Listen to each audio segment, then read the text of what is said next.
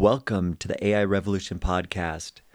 We are here to show you that this is the biggest disruption and innovative technology since Henry Ford rolled the Model T off the assembly line and how he's been able to spread that to every single American.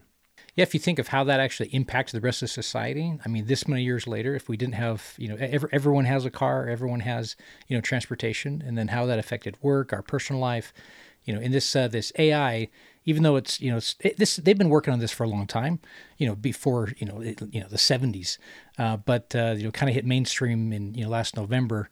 Uh, when uh, ChatGPT 3.5 is released, but this is going to be the next trend for the next decades. Even uh, we will probably all have uh, fake eyeballs and be able to see, uh, you know, 100 miles. it's going to be amazing.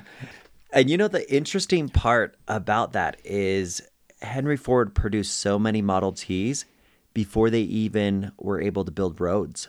So a lot of the early Model Ts were driving on dusty dirt roads. And in the same way with AI, like it's being released right right now in a way that the general population is adopting it and they're able to create new use cases so quickly that um, that we're going to see a lot of other infrastructure lag mm-hmm. behind from regulation, from best practices, from all kinds of things as we move forward with the AI revolution.